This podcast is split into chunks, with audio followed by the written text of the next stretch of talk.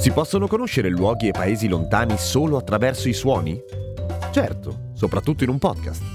Io sono Giampiero Kesten e questo è Il mondo suona così, una produzione voice in collaborazione con Eden Viaggi.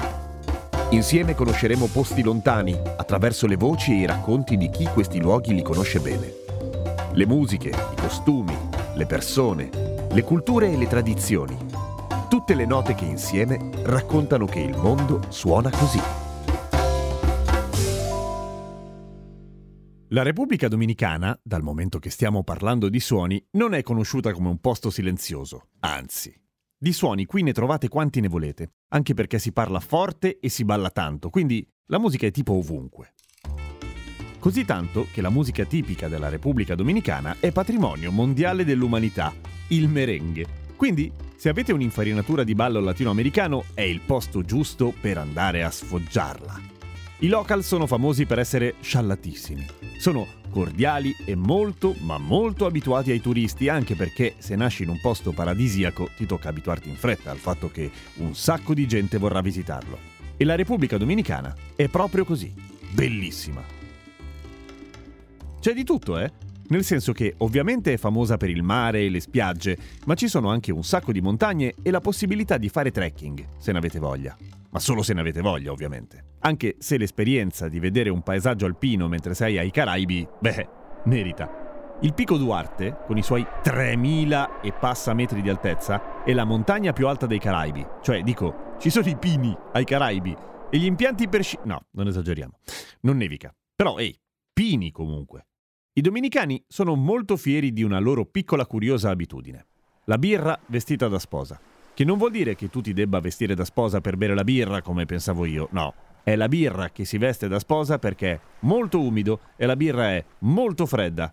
Aspetta, te la spiego ancora. Se prendi una bottiglia molto ma molto fredda e la esponi a un clima, per esempio, giusto per dirne uno, tropicale, l'umidità si condensa sulla superficie di vetro e poi si ghiaccia, facendo diventare la bottiglia tutta bianca. Capito perché è vestita da sposa? In Repubblica Dominicana la religione ufficiale è quella cattolica, ma come tutti i posti in cui c'è stata una grande immigrazione dall'Africa, ci sono tutta una serie di tratti religiosi molto interessanti. Tipo il voodoo. Sì, quel voodoo. Ma la questione delle bamboline con gli spilloni, beh, quella è roba vista al cinema. Più che altro si balla un sacco, ecco. Anche la cucina è un sacco interessante anche se per quanto riguarda il naming la ricerca principale potrebbe migliorare, ma quello in realtà è un parere personale, eh? perché il piatto tipico si chiama mofongo, non suona benissimo, dai. Mofongo. Però vabbè. In compenso è buono un sacco, platano fritto con carne e frutti di mare in salsa.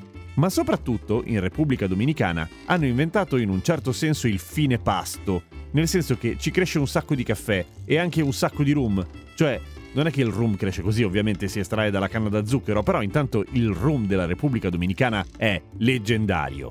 Ah, ma a proposito di nomi, c'è la questione del parco divertimenti. Allora, funziona così. In Repubblica Dominicana c'è un famoso parco divertimenti molto conosciuto, che se siete da quelle parti comunque vale la pena visitare. Il tema è quello dei Caraibi, che in effetti ci sta, visto che si trova proprio ai Caraibi, solo che si chiama Kathmandu. E tu dirai, eh, eh, lo so, nomi. Quella cosa lì dei nomi.